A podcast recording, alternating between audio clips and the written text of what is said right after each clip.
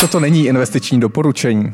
Vítejte v novém dílu pořadu Sůl na zlato, který moderuji já, Vojta Kristina, se mnou je ve studiu už tradičně hlavní ekonom skupiny DRFG, Martin Slaný. Martine, vítejte. Dobrý den. Dnes budeme mluvit o investicích, o tom, co se aktuálně děje na finančních trzích, o tom, proč velké firmy nechtějí na pražskou burzu, kam investovat, ale taky o tom, kam neinvestovat. Martin, ještě jednou vítejte ve studiu. Já začnu hned první otázkou. Eh, jsme ve období vysoké inflace, máme okolo 20%, lehce pod 20%, i když ta, ta čísla v poslední, v posledním měsíci trochu klesla, aspoň opticky. Liší se nějak přístup investování v tomto prostředí? Oproti tomu, co jsme tady měli třeba během covidu, před covidem?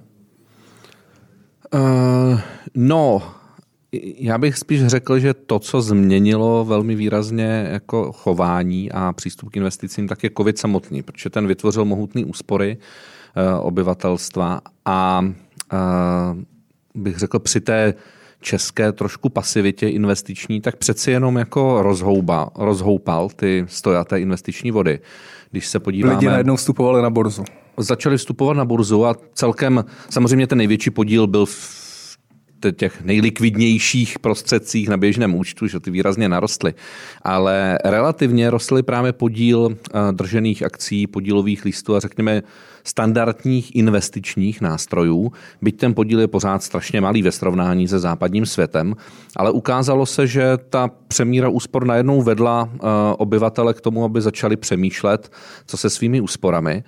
A Myslím si, že ta inflace eh, v současné době tak dala takový trošku druhý impuls, protože najednou pravdu, když inflace byla do 2%, hmm. pohybovala se na nule, tak eh, mnozí asi mávli rukou a stačilo spořit, jen si odkládat část toho vytvořeného bohatství důchodu, mzdy. A, ale samozřejmě při inflaci kolem 20%, tak najednou musíte dělat něco aktivně, aby se vám ty úspory neznehodnocovaly. Hmm. Takže a, eh, to určitě přineslo, bych řekl, jako další uh, impuls eh, do toho investičního, investičního rozhodování. Ale že by uh, ta současná inflace nějak jako přinesla nějaký zvrat a teď si všichni řekli, že doposud známá hmm. pravidla o investování, že jsou úplně postavená na hlavu, to si myslím, že se nestalo. Mně se líbila ta slova, která jste říkal o spořeních a investicích. Mě to připomnělo jednu větu a už, už se nejsem jistý, kdo to říkal, ale že spořit si mohli, mohla dovolit generace našich rodičů a prarodičů. Naše generace, další generace už, aby, abychom měli něco v důchodu, aby jsme něco získali, tak už musíme investovat. Stotožňujete se s tím? Tak určitě jeden z impulzů toho, proč by člověk asi měl investovat, tak je připravit se na důchod a tak, jak vidíme posledních 20 let, tak vlastně téma důchodové reformy úplně vymizelo. Není to vůbec žádné téma a byť vznikají nejrůznější důchodové komise, tak hlavně všechno už je vymyšleno. To už ta první důchodová, hmm. ještě bezděková důchodová komise už všechno analyzovala a teď jenom jde o to najít tu politickou odvahu a myslím, že jsme tady v tom pořadu několikrát říkali, že si myslím, že nic takového nepřijde, že to vždycky bude jenom nějaká parametrická úprava a samozřejmě, že ten svět okolo nečeká. Takže řada lidí bez zesporu i tímhle je hnána, tímhle tím hmm. impulzem uh, vytvořit si nějaké prostředky, uh, prostředky na důchod. Ale Samozřejmě my jsme, když mluvíme o generaci našich rodičů a prarodičů, no, ty nežili v tržní ekonomice a... Berme to pohledem západní a máme Evropy to třeba. Jako velmi, velmi samozřejmě ten pohled jako ovlivněný. A když se podíváme na celou Evropu, mě skutečně zajímá, jestli se mění tady trošku to paradigma, že spoření a odhledněme od té současné situace, kdy banky skutečně jako zvedají ty sazby na úrokových, úrokových uh, účtech na, na nějakou míru rozumnější. Ale, ale pokud se podíváme v horizontu... Uh, já, by, já bych řekl, jako, že základní, zásadní změna je ta, že výrazně klesly, řekněme, transakční náklady na uskutečnění nějaké investice a dneska ji můžete realizovat pomocí mobilů a hmm. nejrůznějších uh, aplikací během pár vteřin. A taky výrazně klesl ten ten vstupní kapitál, který můžete realizovat. A to samozřejmě najednou umožnilo i vlastně úplně prvoinvestorům vstoupit ve velmi rané fázi do toho, hmm. do toho investování a, a ani vlastně nedělat investování v tom skutečném slova smyslu, ale spíš si hrát, po, pochopit to tržní, to tržní prostředí. A to je určitě něco, co generace rodičů a prarodičů hmm. tuhle možnost neměla. A, a dneska vlastně veškerá ta digitalizace také rozšířila velmi tu síť těch investičních nástrojů. A na druhé straně samozřejmě ale tak asi jako všude jinde, i v jiných aspektech toho našeho hmm. života, hmm. tak je, řekněme, o to složitější se v tom celém orientovat a vůbec eh, si najít, řekněme, ten váš správný investiční nástroj, hmm. který uh, má posloužit tomu, k čemu, uh, k čemu investujete. Kde začít? Já, já jsem asi dva dny zpátky na Wall Street Journal byl takový článek, jmenoval se Investiční portfolio, takzvaných 60 ku 40, to znamená složené ze 60% akcí a 40% dluhopisů, což byla po řadu minulých dekád taková zlatá mantra investování, že tam vlastně jako vě, vě, většina portfolií mířila, tak to, že už najednou neplatí.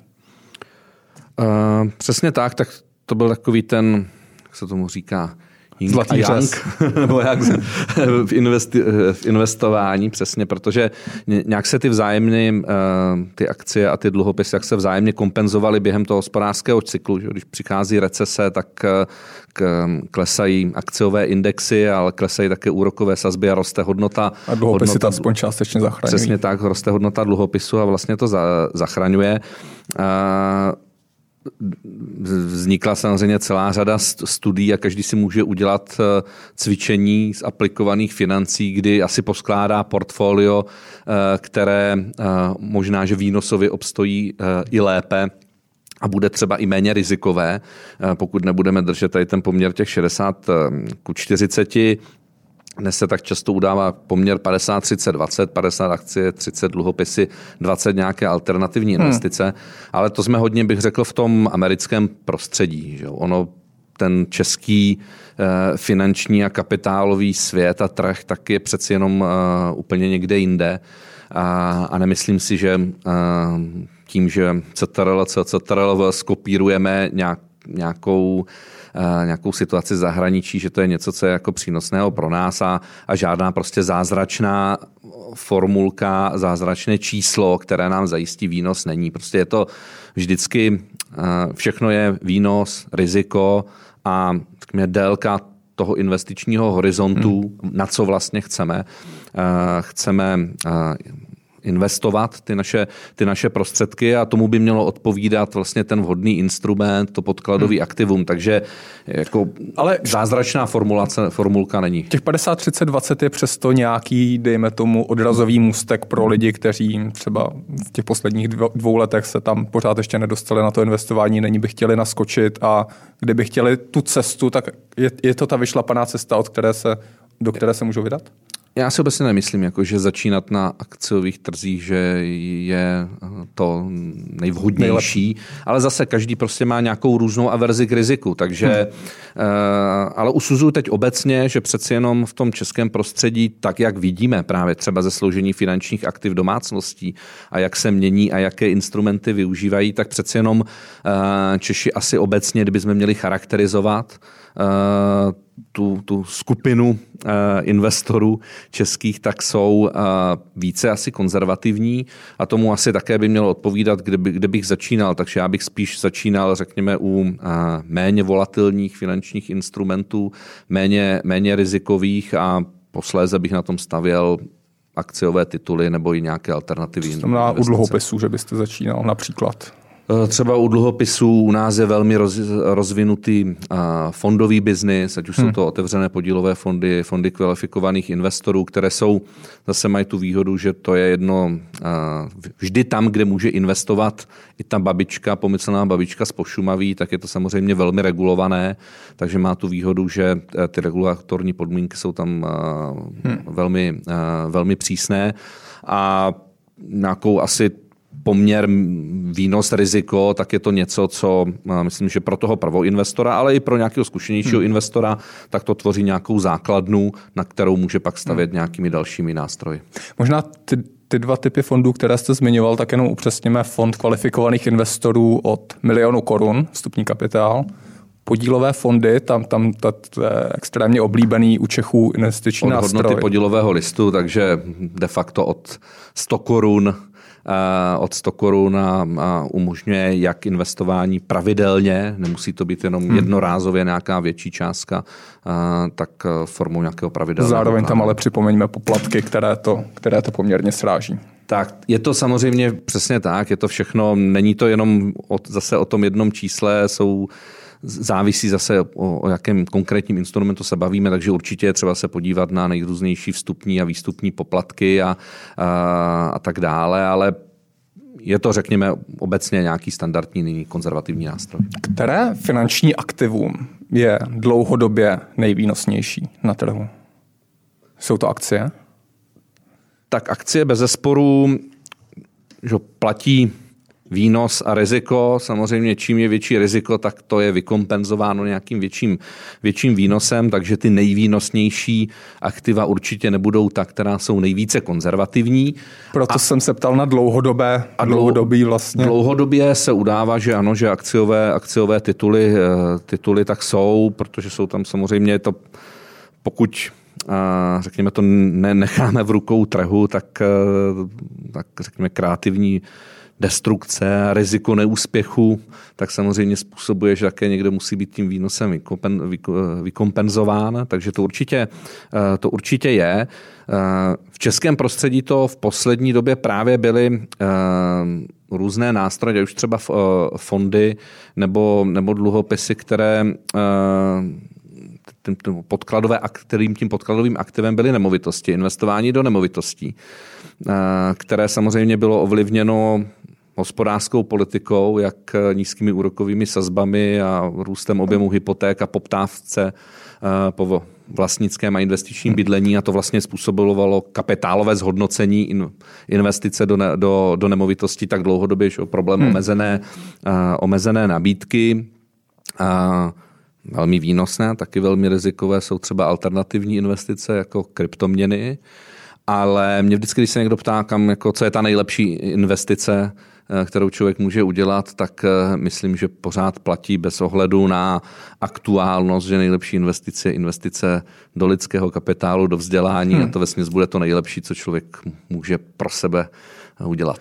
Uvědomujeme si to v dostatečné míře, podle vás? Investování do, lidsk, do, no, do no, vzdělání? No.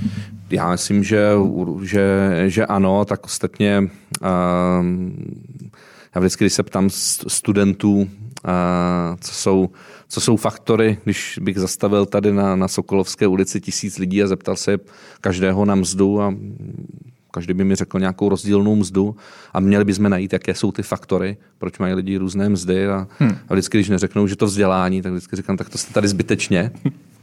a, ale vlastně to vždycky řeknou. Takže to, to, myslím, že to uvědomění si, že to je ta správná investice a když se podíváme prostě na dlouhodobý vývoj eh, mest eh, podle vzdělání, tak eh, nejenom, že vysokoškoláci mají nejvyšší mzdy, ale také jim dlouhodobě nejrychleji rostou. Hmm, určitě.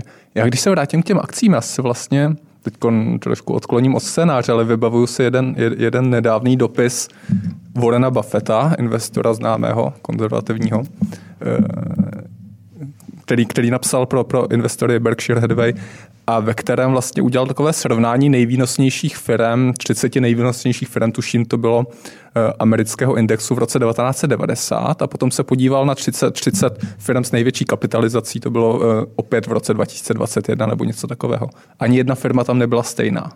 Úplně se to proměnilo, ten trh. A vlastně jenom to ukazuje, že, že jak moc se mění vlastně to vnímání a, a to, do, do jaké míry vlastně eh, jsou ty firmy proměňovány v tom indexu.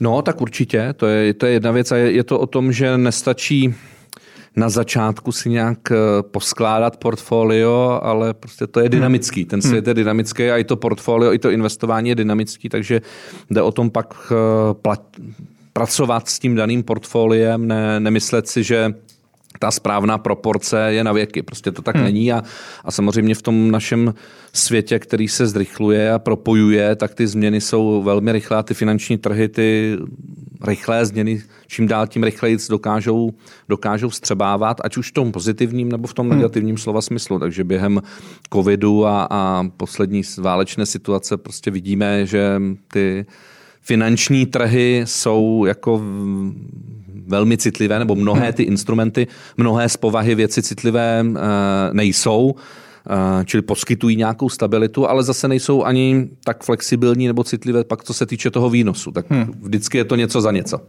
Eh, když se podíváme na pražskou burzu, do jaké míry je podle vás lákavá pro české investory a to jednak z pohledu těch lidí, kteří, kteří tam chtějí investovat a jednak z pohledu firm, tam možná budete mít unikátní insight, kteří čas chtějí si na burzu jít pro kapitál? No, my máme dost mělký, ten kapitálový, kapitálový trh a nemyslím si, že to je nějaká známka jako nerozvinutosti, že, že, že jsme tady nějaký jako dálný východ, nebo já nevím, eh, jak to, naz, jak to, jak to nazvat. Prostě uh, jsme jiní, tak obecně to evropské... Co to znamená mělký v tomto kontextu? Tak když se tu podíváme těch, kapitálu? Není tam dost, ten, ten, ten, ten, ta, ta pražská burza je relativně malá vzhledem k velikosti české ekonomiky. Ty tituly, které se tam obchodují, tak jich je opravdu, opravdu pár hmm. a index PX10 deseti nejvýznamnějších firm, tak jako v tomhle možná, že působí trošku uh, směšně. Takže ta pražská burza je svým významem jako velmi, velmi, limito, velmi limitovaná. Ale myslím, že to je obecně přeci jenom ten náš přístup v Evropě a i tady v té střední Evropě je uh, i z pohledu i těch investorů, i těch firm je, že spíše volíme trochu jinou cestou. Že? Spíše ty firmy financování volí buď bankovním úvěrem, anebo nějakým dluhovým financováním skrze dluhopisy, to je teď, jako bych řekl, velké téma, že poslední, řekněme, de, de, dekády. A přece jenom ten akciový trh, to je spíš něco, co je více, více na západě, ale je to obecně nějaká charakteristika toho anglosaského světa versus té kontinentální, uh, kontinentální Evropy. A to se asi taky promítá i zase ve vztahu k tomu, co jsme tady, čím jsme tady začali, ve vztahu k tomu vlastně rozhodování hmm. z, pohledu toho, z pohledu toho, toho investora. No a... Pardon, eh, nepřijde vám, že se to přece, přece jenom trochu mění? Přece jenom na, na pražském, na startu, na, na jednom z menších indexů burzy jsme viděli vlastně asi tři emise během letošního roku, pokud počítám správně. I, i, jenom těch, ty velké firmy, si, si Eurovák, Karel Komárek, ty prostě jako jdou do zahraničí. Jdou, jdou, jdou, jasně, jdou, jdou spíš realizovat prostředky do zahraničí, ale uh, jasně, mění, mění se to bez zesporu a myslím si, že jako v posledních letech ta, ta, ta dynamika se zvětšila. No otázka uvidíme, co teď, protože myslím si, že velmi nešťastně do toho zasáhla, zasáhl teďka stát a, a, a windfall tax, která jeden z těch negativních dopadů, který já jako považuji hmm. za stěžejní, tak je, že jako destruje vlastně investiční rozhodování a vůbec ten finanční a kapitálový trh u nás bude to na dlouhodobé poškození, protože eh, já jsem zaregistroval vlastně eh, zmínky a, a kritiku státu a ministerstva financí, které, které tu, tu daň nastavilo a která vlastně zasahuje asi 30-40% indexu paradoxně. Hmm. Eh, tak především v nějakých spíš specializovaných skupinách na diskuzních fórech, ale jestli si je, jestli má to ministerstvo zpětnou vazbu, jestli se jsou si lidé skutečně jako toho vědomi a jestli pod vlivem té nepředvídatelnosti, kterou Windfall Tax představuje, tak jestli raději skutečně reálně vezvou své peníze a na místo pražské burzy umístí nevím, do Vídně nebo do Polska nebo někam jinam.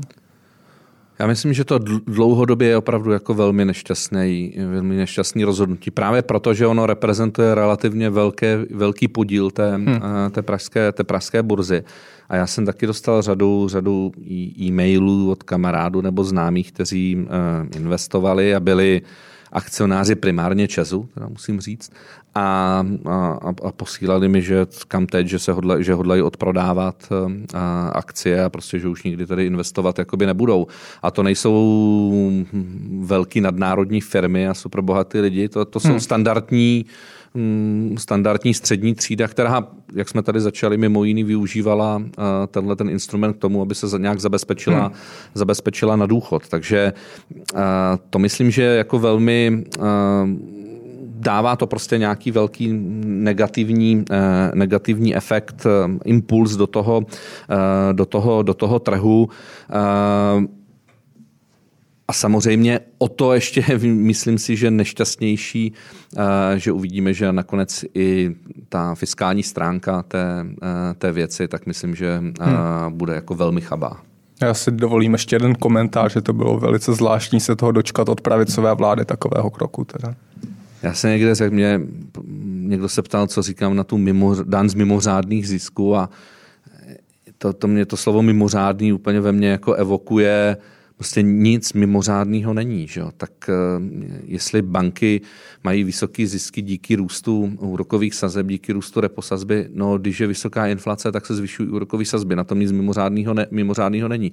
To si jim stát měl jít stěžovat hmm. v uvozovkách sám na sebe, že tuhle vysokou inflaci, inflaci dopustil a co je mimořádného na tom, že nikdo odhadl prostě hloupost a e, evropské energetické politiky a německé politiky hmm. a naší pasivity a, a že na tom nyní realizuje, realizuje zisk. No to je součást taky toho, toho, toho podnikání. Takže opravdu jako myslím, se to ještě že... měnilo na válečnou dáň a potom ještě nějakou jinou podle toho. No hledá jak... se prostě nějaké ospravedlnění a, a, a silný statement, a, který tu, tu daň ospravedlní, ale myslím si, že říkám, já, já to vnímám opravdu jako velmi nebezpečný pre, precedens pro ten, právě jak jsme tady zmínili, pro ten kapitálový trh jako takový, pro rozhodování o eh, investorů i těch běžných investorů, hmm. pro investice v těch daných odvětvích. To bez zesporu zastaví potřebné investice v, ener, v energetice a tak dále.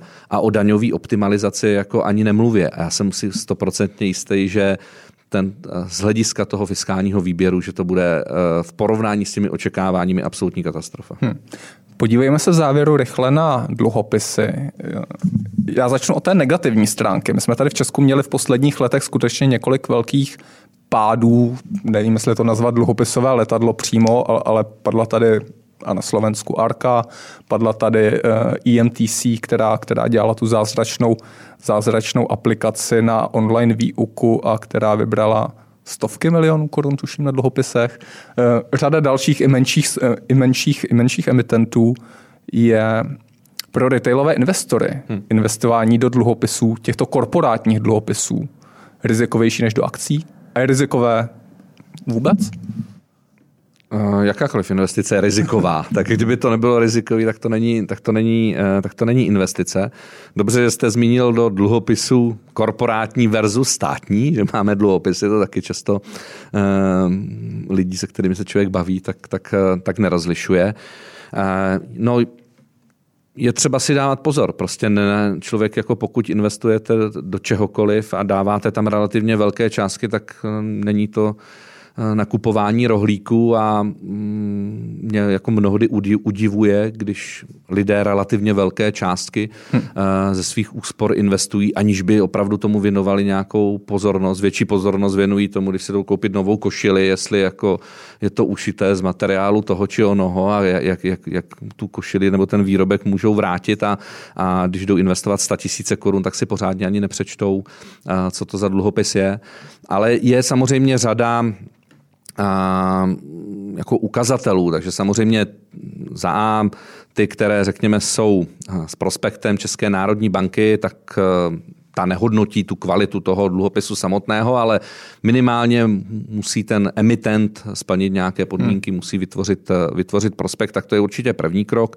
Uh, druhý krok uh, je ten, nebo to nepřímé vodítko poskytuje ten výnos samotný, protože platí, že samozřejmě vyšší riziko a za vyšší riziko musí být člověk vykompenzován větším výnosem. Takže pokud mám nějaký, nějaký dluhopis, který má výrazně vyšší výnos než, řekněme, nějaký průměr na tom trhu, Eh, tak nechci říct, že to je špatně, ale minimálně bych spozorněl a o to více bych se podíval na to, kam ta firma eh, chce investovat. Protože samozřejmě pokud najednou ty eh, prostředky, které tím získá, jdou na provoz, tak je něco špatně. Pokud jdou na expanzi, na investice, tak je důležité si uvědomit, do jakého odvětví. Protože ten dluhopis, to je jenom papír, ale primárně vlastně skrze něj investuju do toho, do toho biznisu té, hmm. té konkrétní firmy. Takže uh, asi něco jiného je, pokud to bude startupová firma, která investuje do videoher a může to být obrovský úspěch, anebo taky ne.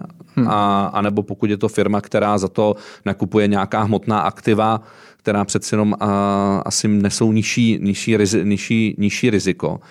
A, určitě je dobré se podívat um, na historii. Samozřejmě, že pokud najednou vidím, že ta daná firma už uh, nějaké emise provedla a splatila je také, tak to samozřejmě dává jako podstatně uh, jiný, jiný obrázek. Hmm. Ale spousta lidí asi, asi, asi vidí i tu, mm, tu důvěru nebo důvěryhodnost té velikosti. Ostatně jako kdo by si pomyslel, že taková arka by mohla zkrachovat před několika lety. Eh, je to falešné vodítko takové to, že, že pokud je nějaká firma velká na první pohled stabilní, takže nemůže padnout? Uh, to určitě je. Tak platí obojí. Samozřejmě, že ta velikost trošku jako zavdává té stabilitě, na druhou stranu, jako když něco stojí na hliněných nohou, hmm. tak uh, naopak tou velikostí, že jo, ty hliněné nohy se, roz, se, se rozpadají. Tady u té Arky byl samozřejmě problém, že řekněme dlouhodobé investice financovala krátkodobým dluhem. Který je dražší. Přesně tak, který je draž, dražší a, a tam ani nešlo o dluhopisy, ale najednou v tom posledním období primárně o uh, sněnky hmm. roční nebo dokonce i se s, kratší, s kratší splatností. A to je zase určitě d- další aspekt, že bych se podíval vlastně uh, jestli ten, ten, ten dluh a ten dluhopis, ta délka té splatnosti nějak kopíruje s tím biznisovým příběhem. Takže pokud najednou eh, chci investovat, eh, tak jako Arka, která eh, investovala jak do nemovitostí, tak do Vím, že měla co pracovní agentury do služeb, akvaparky, hotely a podobné podobná akvita a, a aktiva, private equity eh, investice a, a financují to za pomocí velmi krátkého dluhu, tak to je určitě něco, hmm. co mm, jako je, nestandard, je, je nestandardní. A je to samozřejmě věc, která poškodila ten trh eh, jako takový. Hmm. Ehm, asi bych řekl, že více na Slovensku než u nás kde na Slovensku ještě ten trh je ještě méně, řekněme, rozvinutý než, eh, než v, České, v České republice. A, takže to je určitě negativní zpráva. Na druhou stranu, prostě eh, zase bych se vyvaroval takového pohledu, který tady často je, že když najednou se nějaký biznis nepovede, tak v tom musela být defraudace majetku a něco. No, podnikání je rizikové a je o tom, hmm. že se také něco nepovede. Kdyby to nebylo rizikové, tak hm. žádný investiční nástroj v tomto vlastně ani existovat eh, nemusel. Takže ano, určitě, pokud najednou dojde k něčemu nezákonnému, ne, tak je třeba velmi tvrdě potrestat, protože to poškozuje nejenom ty věřitele, ale i ten trh jako takový. To je opravdu velmi nebezpečný precedens.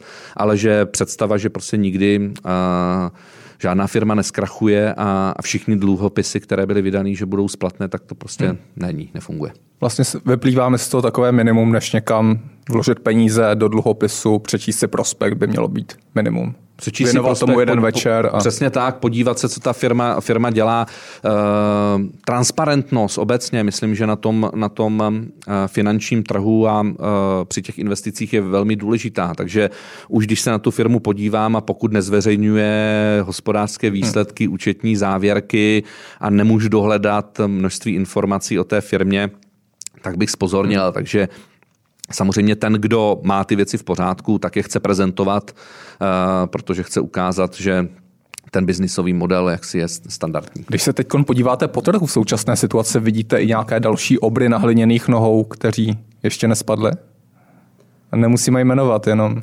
No, myslím si, že ale nebude to, ani bych neřekl, že jako na hliněných nohou. Určitě přijde, ještě přijdou nějaké pády eh, dluhopisové, ale tak obecně, pokud je ekonomika v recesi, eh, tak samozřejmě eh, to bez zesporu postihne i ty firmy, které emitovaly dluhopisy a my jsme de facto naposledy skutečnou recesi zažili v letech 2009-10 a následujících, kdy ten dluhopisový trh byl v počátku. Tam hmm. De facto ještě nebyl ten pro ty běžné retailové klienty, tak ještě ne, eh, ne, nevznikl ten trh, eh, tak jak ho, známe, jak ho známe dneska. Takže bude to ta současná recese vlastně takovou první zkouškou pro, i pro ty firmy, které uh, nějak ve větší míře se financovaly uh, skrze dluhopisy. Pojďme v závěru krátce na těch 20% toho portfolia, na ty alternativní investice, chceme-li. Jaká je vaše nejoblíbenější alternativní investice? Moje nejoblíbenější alternativní investice je uh, pokud a, odhlédneme od vzdělání a, a zdraví. A, od, od, od, od vzdělání, tak eh, já jsem milovník vína, takže eh, tady bych se asi po, po, porozhlédnul. Ale já si vždycky alternativní investice, jak si vzpomenu na svoji ženu, která říká, že eh, když se jí zeptám, co by potřebovala nebo ráda chtěla k narozeninám nebo k Vánocům, tak často zmíní nějakou kabelku a říká, vytvářím kabelkový fond. A někde jsem se díval a opravdu jako taky jsou investice, jsem jako byl překvapený, tak jsou taky investice do nějakých kabelek, takže možná, že i, eh, i tohle, ale to spektrum je samozřejmě od vína, lihovin, hodinek, eh, hmm. zlata, anebo bitcoinu a nejrůznějších kryptoměn, tak je opravdu jakoby pestré, ale říkám, jsou to tady bych asi ani nedával těch 20%. Je to něco spíš, co toho člověka musí bavit hmm. a musí mít velkou znalost toho, toho, toho aktiva, aktiva samotného. Takže představa, že teď mě osvítí a pokud vůbec nerozumím investičním vínům, že na tom zbohatnu, to si myslím, že taky není hmm. správná cesta. Když zmiňujete Bitcoin, v posledních dnech tady padla velká, velká kryptoměnová burza, odmazala asi 35 miliard dolarů. Do jaký míry to podle vás poškodilo celý ekosystém a vnímání kryptoměn jako nějaké budoucího nástupce nebo paralelního, um, paralelního měnového systému? Vlastně cel, celou tu legitimitu tohoto toho sektoru. Uh, no, myslím si, že u těch lidí, kteří už investují do kryptoměn, tak nějak ne. Prostě ty... Hmm myslím, že žijí a pracují s tím, že to je eh, jako vysoce riziková věc, která vám jako zajistí buď velký výnos, a, a, a nebo prostě pát na, pát na nulu. Ale myslím si, že nejenom tahle věc, ale je to jeden ze střípků, který bude trošku uh, utužovat regulatorní prostředí. A příklad jako tohle prostě povede k tomu, že ty regulatorní šrouby se budou uh, utužovat a to řekněme, ta, ta, ta divokost a anonymita tohohle prostředí, tak hmm. Eh, to, co ti, kteří tam investují, vnímají jako právě tu, tu, tu výhodu, takže bude oklešťována. Takže spíš bych to viděl ne jakoby teď ad hoc na investiční rozhodování, ale spíše pro futuro uh, z hlediska nějakého většího regulačního přístupu. Takže vlastně ne úplně kreativní destrukce, ale takový křest ohněm, že vlastně v ve střednědobém horizontu to může mít pozitivní vliv. Tak pokud ty kryptoměny, že vždycky z pohledu toho eh, eh, regulátora, pokud je to něco okrajového, malého, tak to může být jako velmi divoké a moc vás to nezajímá. Hmm. Ale najednou, eh, jakmile to začne nabývat na síle a, a, a bude to relativně velká část ekonomiky nebo těch finančních hmm. trhů, tak bez zesporu vždycky to toho regulátora začne zajímat. Jo. A teď jde jenom jako představa, že tenhle ten svět bude něčím výjimečný a vyhne se ty regulaci, je prostě pro mě jako uh, úsměvný.